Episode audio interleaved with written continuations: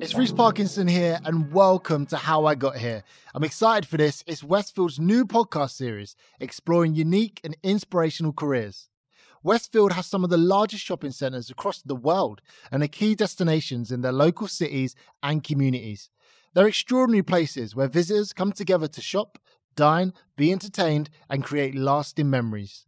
Westfield and its partners are some of the biggest employers in the areas in which they operate, with thousands of jobs under one roof across a range of industries and sectors, from fashion to finance, customer service to construction.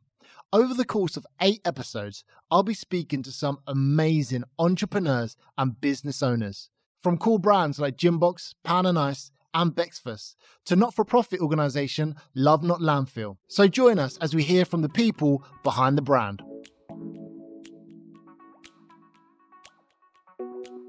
Today we welcome Judy Joo, award winning Korean chef, TV personality, and founder of Seoul Bird, a new Korean street food concept of Westfield, London.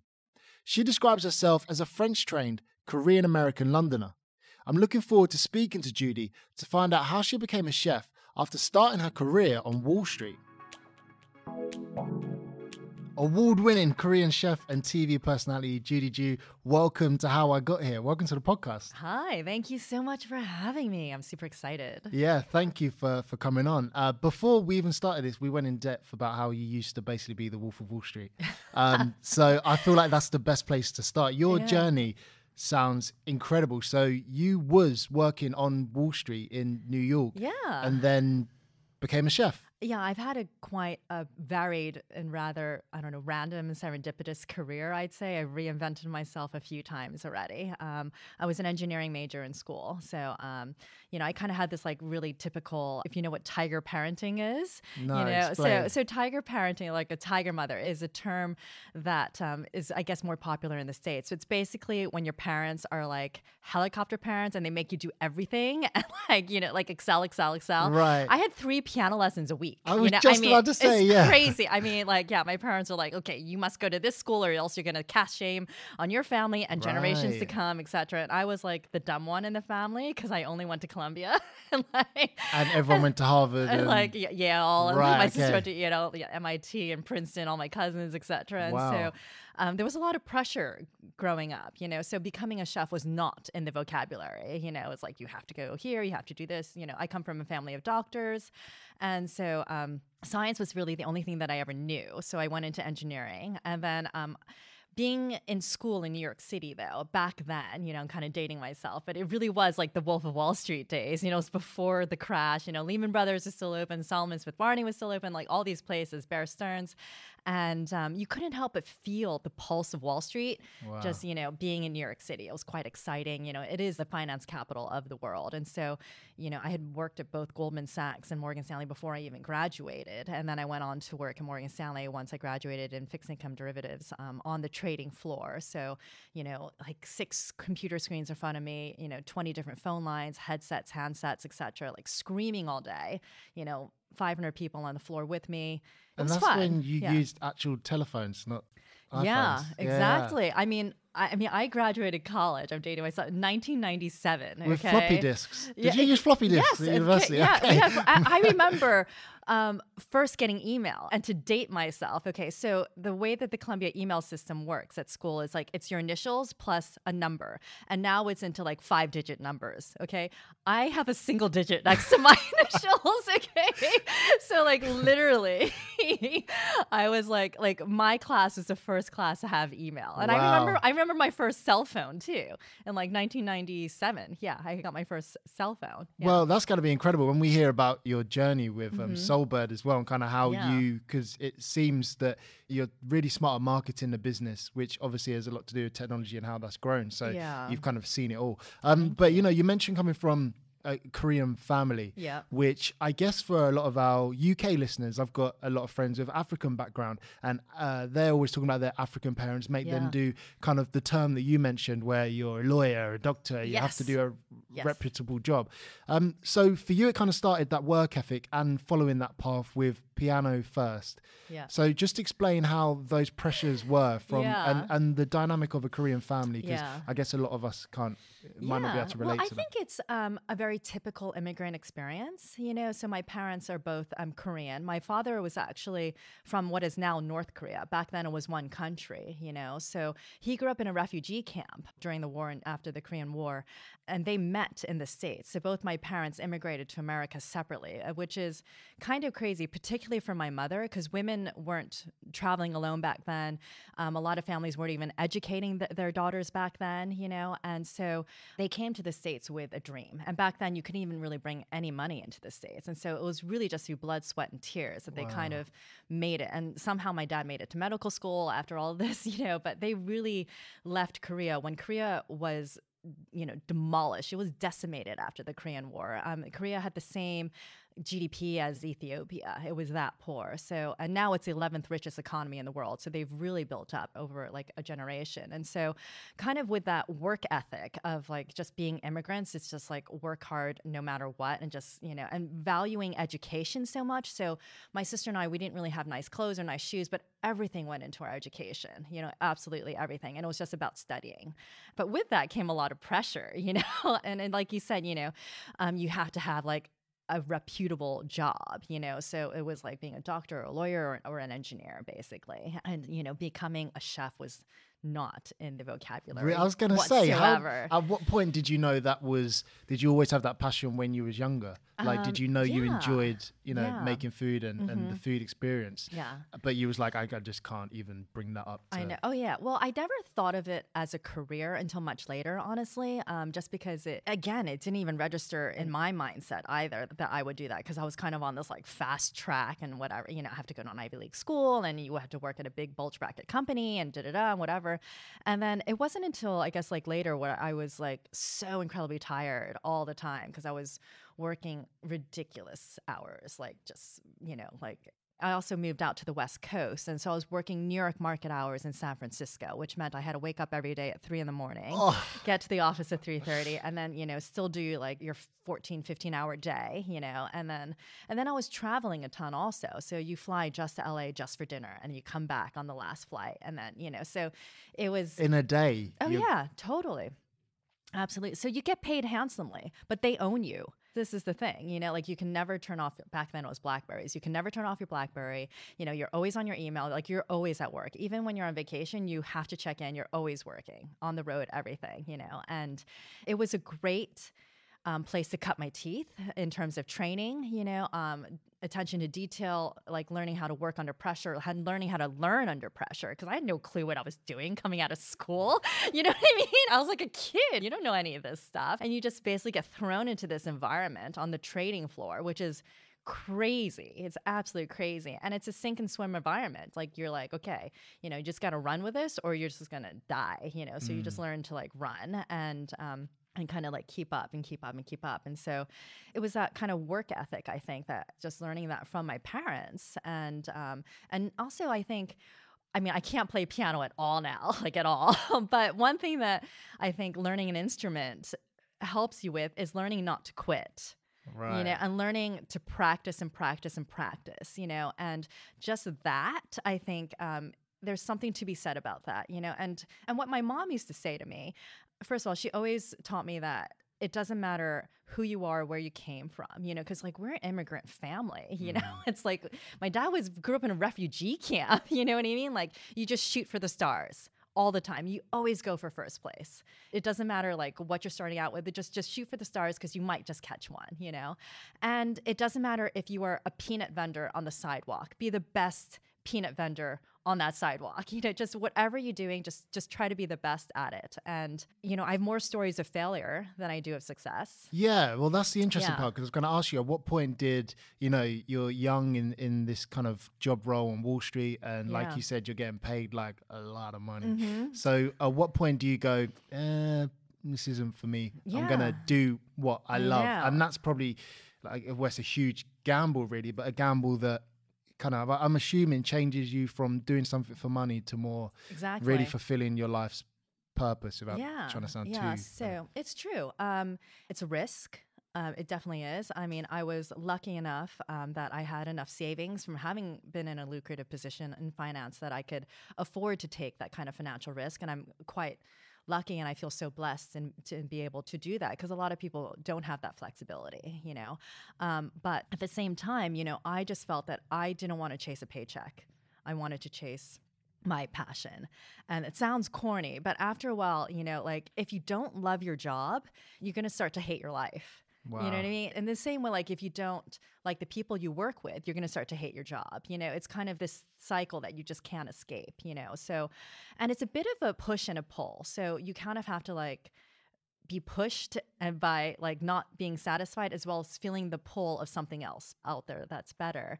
And so I kind of was just constantly tired at work and like I didn't love what I did. Like I was like, okay, fixed income derivatives, like yay. like you know what I mean? I'm not gonna like, oh I didn't want to like read The Economist every single week. I didn't want to read Barron's. I did uh, you know, I like I didn't feel that kind of like passion for it. I, I was learning a ton and I loved my work colleagues and obviously, you know, it provided a certain lifestyle which I Yeah. enjoyed, but it was just I just didn't find it gratifying. And for me, you know, kind of looking at my life and First of all, it was very easy for me to figure out what I wanted to do because a lot of people don't know what that other thing that they want to do is. the hardest part. That is the hardest Yeah. part, exactly. So um, there's kind of a term like, "What color is your parachute?" You know, like when you want to jump off. And so I kind of knew exactly what I wanted to go into. I was like, I wanted to go into cooking, and that's a lot of it because I have such a strong science background. Because cooking really is a science. You know, everything is like the kitchen's laboratory. Everything is control and a variable. You know,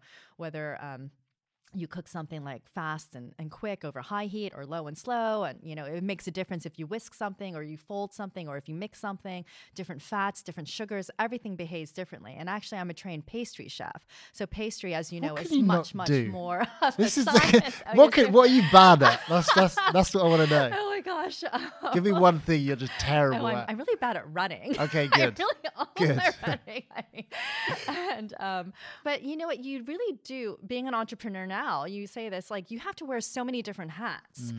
And ironically, even though I've changed careers so many times, I find myself now using every single one of my hats that I was involved in. So I was an operations research industrial engineer, and now I'm designing restaurants. And so much of that design is not only how pretty things look, but it's the operations flow. You know, it's procedures. It is what is the customer journey for front of house, and also how is the uh, back of house set up. You know, how efficient is that? So that's what operations research is. Like, where do the dirty dishes go? What is the flow for the waiters? Where do they drop off the clean dishes, etc. Like, how do you set it up that it is the most efficient? You know, that's kind of my major. And then I went into finance, and obviously, running a business is all about you know finance profit and loss statements you know how do you cut costs etc and and a lot of um, what i do obviously is also kind of like trying to find money and, and raise money to open up things. And so you know doing forecasts and business models like doing a good business model is something that i learned when i was in finance also. And And even like, I guess you'd say that for, say, uh, a Saturday job or like a retail job that someone may work in. Say, if you work, I used to work in House of Fraser, but even those skills, I guess, absolutely. stacking shelves, there's still uh, absolutely you can look back in your career and be like, Yeah. oh, that helped me with yeah this. I mean, it's like thing. Karate Kid, wax on, wax off. Yeah, like you don't exactly know what it's Yeah. going to get you to, but stacking shelves, like that's all order, that is all stock rotation, Mm. that is all efficiency design too. You know, what is the best way to optimize this? You know, so that is a type of engineering. You know, like people don't realize, but engineering is like linked to absolutely everything. You know, like, and it's kind of interesting how. um I know I'm just putting on so many different hats, but also when you worked in retail, I mean, you know, communication skills, like the customer interaction, which is a total pain in the butt at the end of the day, having to talk to customers, right? But that in itself is such a skill, you know, being able to um, have that kind of social kind of intelligence and emotional intelligence and, and how to help people and to be happy and cheery, et cetera, all that time. Like that is a, a total skill. Not everybody has that. It's kind of exhausting too, as yeah, you know. definitely, Yeah. definitely. And I guess with Seoul Bird as well. So where did that just? How did that get created? Yeah. what made you want to go with that brand name? And Yeah, so um, Seoul Bird is um, an idea that uh, my business partner Andrew Hales and I have been cooking up, no pun intended, for a long time now. He and I have been working together for over ten years, and um, you know. I think that behind every success story, there are certain people in your lives because nobody is an island that like help you along the way. And Andy is like definitely my right hand man. Like nothing in my life would happen without him. And he's my COO now. So he's um, in charge of all of operations. But we've been working together for so long, like literally over a decade. So we started together when I was the executive chef at the Playboy Club, which is an interesting story also.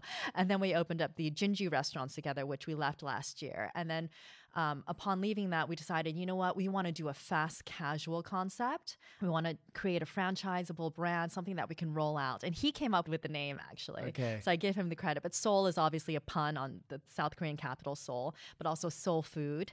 And um, you know, bird is also you know just because it's it's based on chicken. But we've always wanted to do something around our Korean fried chicken. Korean fried chicken is a thing in Korea. There are more Korean fried chicken places in Korea than there are McDonald's worldwide. I mean, for real? yeah, it's Okay. true. I mean, like you know, stereotypically, people always say that like you know, black people are obsessed with fried chicken. Yeah, yeah. Nuh-uh. Korean people are obsessed with fried chicken. it is so much more of a thing in Korea that, and it's chicken and beer. So it's called chimek. So chicken is short for chi, and then mekju is the Korean word for beer. So it's everyone always says we're going out for chimek. We're going to go for chicken and beer. So that's kind of what our concept is based on. And Korean fried chicken is the best fried chicken you've ever tasted. And if you haven't tried it yet, it's different. So it's different than Nashville fried chicken. It's different than Southern fried chicken. I had some in Atlanta. Um, oh, no Korean, but no, oh no. So if you haven't had the better KFC Korean fried chicken, Yeah, okay. That's the legit yeah, one. Yeah, exactly. It's the legit one. Yeah. So is that where you knew like the m- new market of kind of the food industry was going then? Yes. Well, so this is the food industry, I feel, was stepping away from fine dining. And um, Andy and I both used to work in fine dining. We've both worked in our backgrounds kind of in Michelin star places. And then uh, we kind of want to do some kind of like casual fine dining, is what we did with our previous restaurant. And this is a total, just a fast casual concept. So, what we're trying to do with Seoul Bird is kind of trying to be what Shake Shack is to McDonald's and what um, Chipotle is to Taco Bell. We're trying to be for Kentucky Fried Chicken. So it's one step above. It's better sourced. It's better quality. Everything is fresh. Everything is natural. You know, we're making all the sauces. Everything is made in house.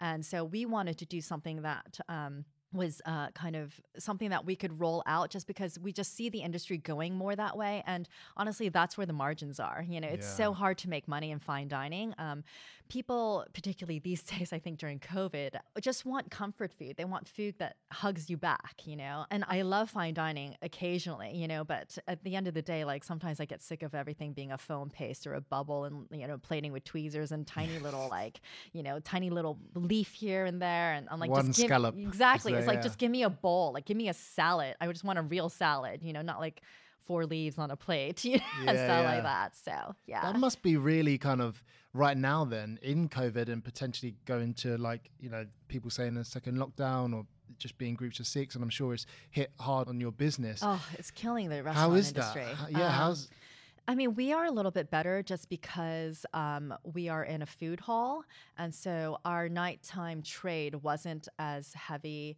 Um, as a regular restaurant, because we're in a mall. Not many people go to the mall to like hang out at 10 o'clock at night. in you know? Shepherd's Bush, Westfield? Yes, Yeah. um, in Shepherd's Bush, Westfield. But obviously, the food court is normally supposed to seat 1,300 people.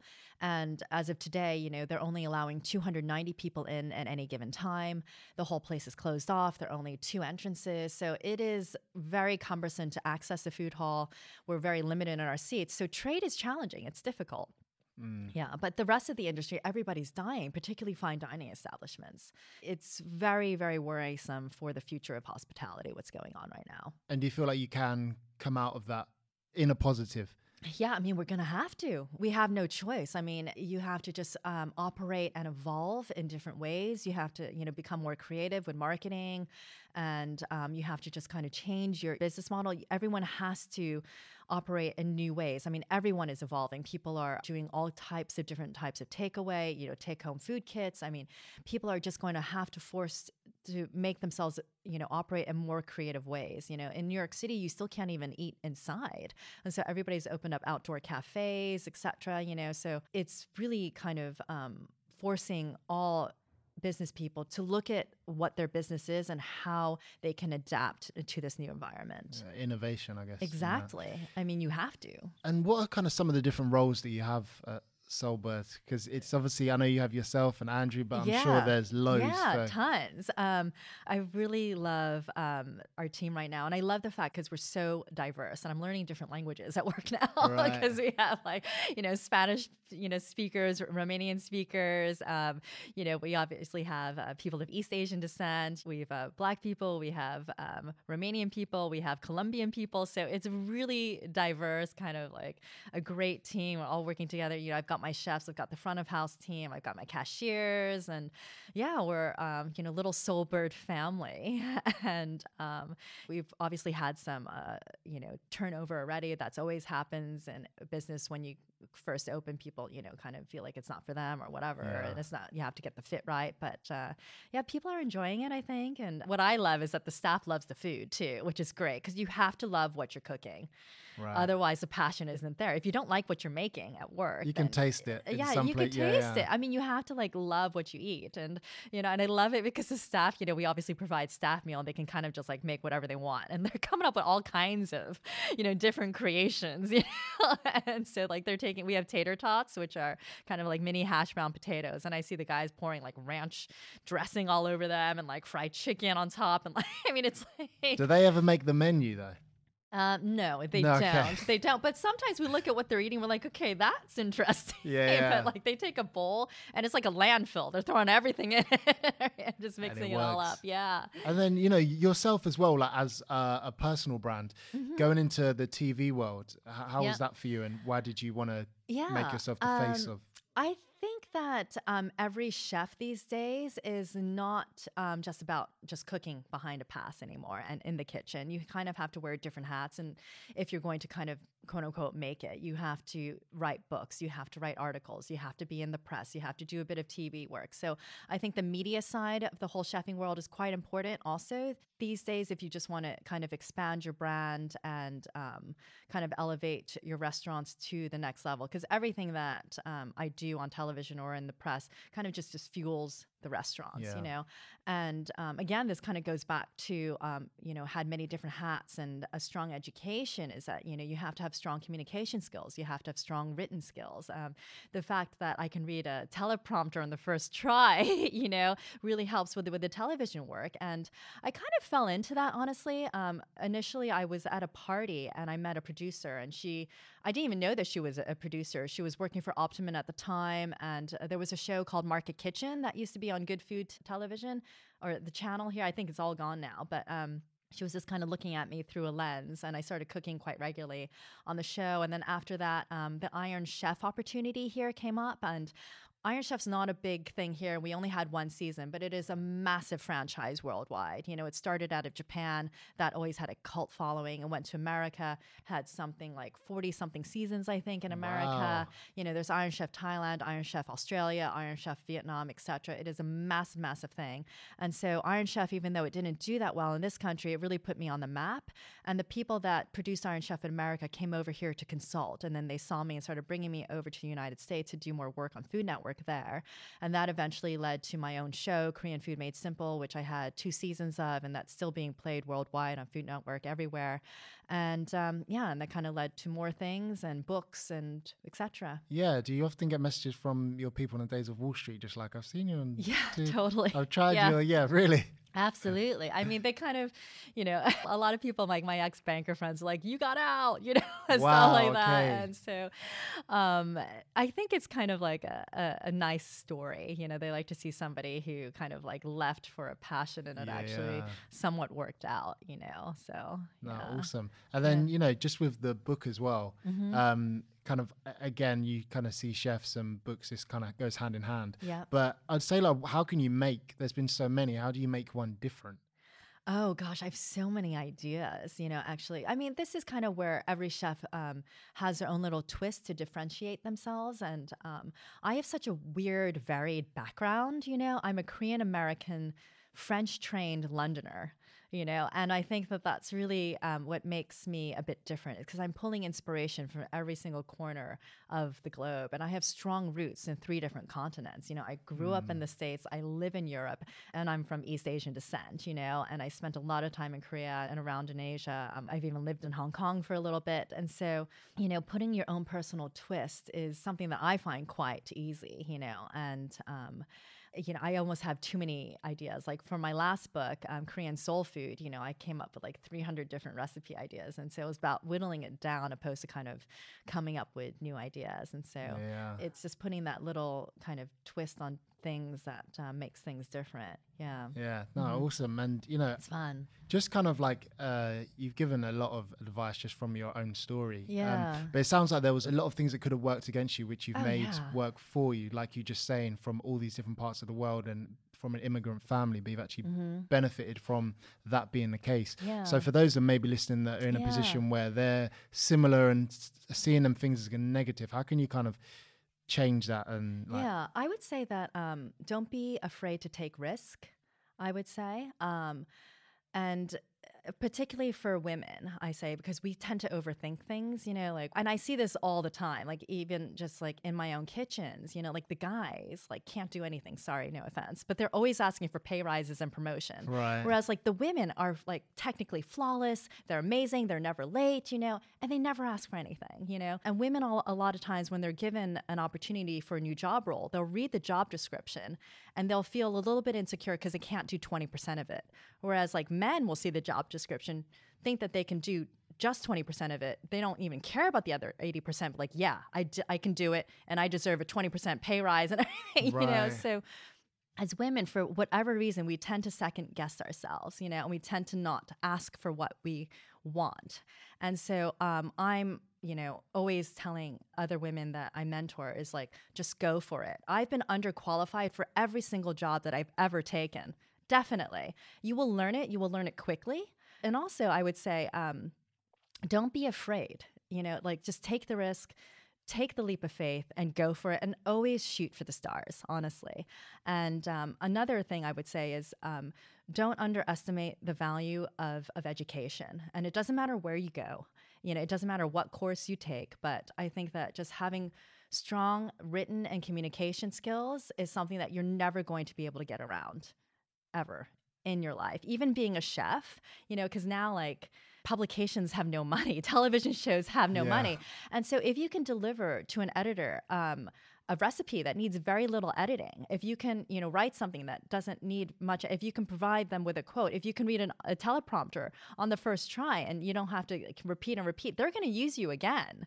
You know they're going to say oh you know i've got a, a deadline in three hours. Oh I, I can ask this chef or whatever you know because they can turn around quickly. I don't need to work on it forever you know etc so i think that um, you know just kind of making sure that your foundation is good I think is is really important and don't give up is my last thing cuz honestly like I have more stories of failure than I do of success. Failure is an integral part of success. You just have to get used to it, but mm. get yourself back up and keep on trying. Yeah, and eventually something will stick. Ah, incredible. Yeah. That's that's that's amazing. and it's interesting what you said about being a woman and do you feel like you learned to be able to ask for those things through working with a lot of men in Wall Street, which on the outside seems the most kind of alpha male oh, experience. Because even in the media, women do the same job as men, and it's not paid the same in a yeah, lot of cases. Absolutely. I mean, yeah. I mean, I think women are getting paid. I think it's what seventy five cents to the dollar as men still to this day. You know, in countries like the UK and in the USA, and uh, yeah, that's definitely something that I've seen. Um, also, being a boss to many different people, and um, something that I saw quite readily. I mean, and I think that's one of the good things kind of working in male dominated environments. I went to engineering, which is completely male dominated. I remember my first internship that I had at um, AT&T Bell Laboratories. I had to go to the bathroom and nobody knew where the women's room was literally because they were all men. Like they could not direct me to the ladies room. They, they had to ask a secretary where the ladies room was you know? And then i went into um, finance where i was like the only female on my desk that was a professional. All of the secretaries were female. And then i ended up in kitchens you know? And kitchens as you know are completely male dominated. And so you have to speak up and you have to stand your ground or else you're just going to die you know? And so um, you know, don't be afraid to speak up and stick up for yourself because nothing in life falls into your lap. You know, you have to ask for it. And the worst thing that can happen is they're going to say no. No, yeah. Big deal. You know, and, and I do this all the time because like arguing with like suppliers. I'm like, give it for me for cheaper. I want more discount, whatever. And and I have to kind of like kick like my other managers' asses a bit, a little bit. Am I allowed to say that? Sorry. You said it, sorry. I had to kick my other managers' butts sometimes because I'm like, well, did you ask for it cheaper? Did you ask for a discount? And then they're like, no. I say, well, ask for it. They're like, and sometimes they, because they're quite young, they feel uncomfortable. But then they come back, yeah, I got a 20% discount or I got a 10% discount. The worst thing that could happen is that they could say no. Big deal. Yeah. Judy Joo, thank you so much for your time. Really Thank appreciate that. so Thanks for coming on the podcast and Love it. best of luck Thank with you. Seoul Bird. Thank you. Thank you. Come try our Korean fried chicken. I'm going to break being a pescatarian just for you. Oh, yeah. Well, we have good vegetarian options also. So you can get Oh. a nice cauliflower quinoa bowl with some portobello mushroom on top if you wanted to. Dreamy. There you go. Thank you. Thank you. Awesome.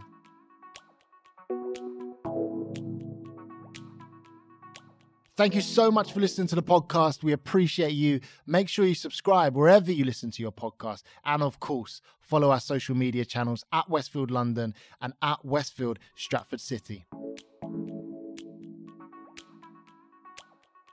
Right, so next episode, we are going to be talking to David Cooper, who is co founder of Gymbox.